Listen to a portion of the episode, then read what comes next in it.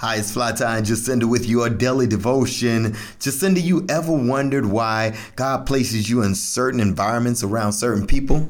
Oh yes, there are times that um, that that are jumping out right now of being promoted, and I'm like, I can't even do this job, and now you've just kind of like put me into this new role. I mean, can I really do this? Oftentimes, God will place you in an environment for you to stand out from the rest.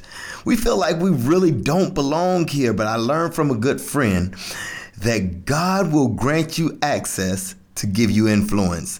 Thank you, Pastor LB, for that one. That was really good. God places us in certain environments that we can make a difference. God will place you in a dark place for you to be the light. God will allow you to be placed around an atmosphere of hopelessness so that you can be hope.